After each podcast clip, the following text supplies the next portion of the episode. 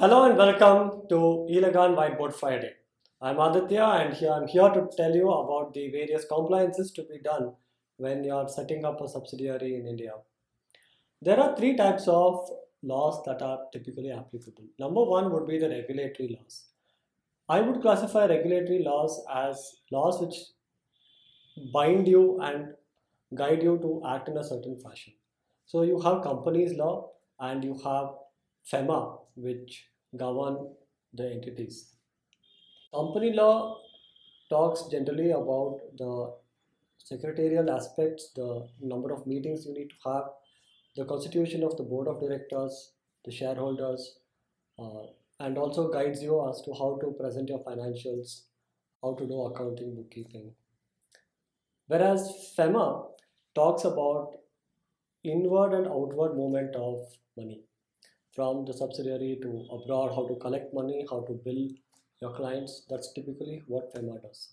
In terms of company law, the major compliances are having your minutes of meetings at least 4 times in a year. You need to also have annual filings of your balance sheet and PL account with the registrar of companies. In terms of FEMA, the compliance is pretty much transactional. When you infuse funds from your holding company to the subsidiary in India, you need to notify RBI, and annually you need to inform the RBI as to what is the performance in terms of what is the profit made, what are the liabilities and assets in India or outside India. Apart from this, FEMA and company law are pretty much silent on respects of any other compliance. There is the soft tax forms that we need to look at. Soft tax typically are the forms that you need to file with an authority called the STPI when you're doing an export of software. So the reason this is being done is the RBI wants to understand what is the quantum of software export that is happening from India, and they want to track the corresponding turnover and the corresponding imports related to the export of software. This typically involves monthly, quarterly and annual filings, and in those filings you typically need to give the quantum of wages, the number of male and female employees, etc. One other aspect of an STPI registration is that you could possibly get customs benefits if it is customs bonded. So it means that if you're procuring a lot of laptops from outside India, the customs duty which is normally charged will be waived if the laptops are stored in a STPI customs bonded unit. If you are exporting software from a non-customs bonded unit, you need to get something called as a non-customs bonded registration with STPI, and the same compliances such as your annual, monthly, quarterly filings of soft tax forms will continue. We then come to the fiscal laws that apply. We will have income tax and we have GST. Under income tax, we typically have transfer pricing, withholding tax, we have advance tax payments, and we also have what I would call as royalty payments to be looked at. Advance tax is typically paid 3 times in a year based on an estimate of the profits that you expect to earn. Transfer pricing, like we'll explain in more detail later on, pertains to the transactions with related entities which are outside India, and any transaction with a related party outside India under transfer pricing law has to be at what is called as arm's length. That is the same price or the same cost that you would have incurred if you were dealing with an unrelated party has to be incurred when you're dealing with a related party. This is to ensure that there is no siphoning of funds or movement of profit from outside India to any other tax haven. Under income tax law, there are these annual filing of returns, which typically happens by September. In case of entities with holding subsidiary structures, the due date is typically end of November. I would want to point out one important aspect as regards royalty. Royalty typically applies when the holding company licenses a technology or a software to a subsidiary in India. The subsidiary then uses that in order to sublicense it to customers for earning profits in India. So this typically applies in case of a profit center.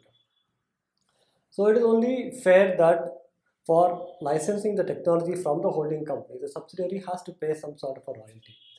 The big question is, what is the percentage of royalty to be paid? As a ballpark figure, it is typically going to be around 4 to 10% of the sales that happen in India. And this again has to be benchmarked with similar technologies that are licensed by third parties and the royalty payments that happens by third parties in respect of similar technologies or softwares. But this is an important transfer pricing and FEMA requirement that you actually pay the amount within time, you bill it out correctly, and you set the correct margins that are applicable in respect of these royalty payments.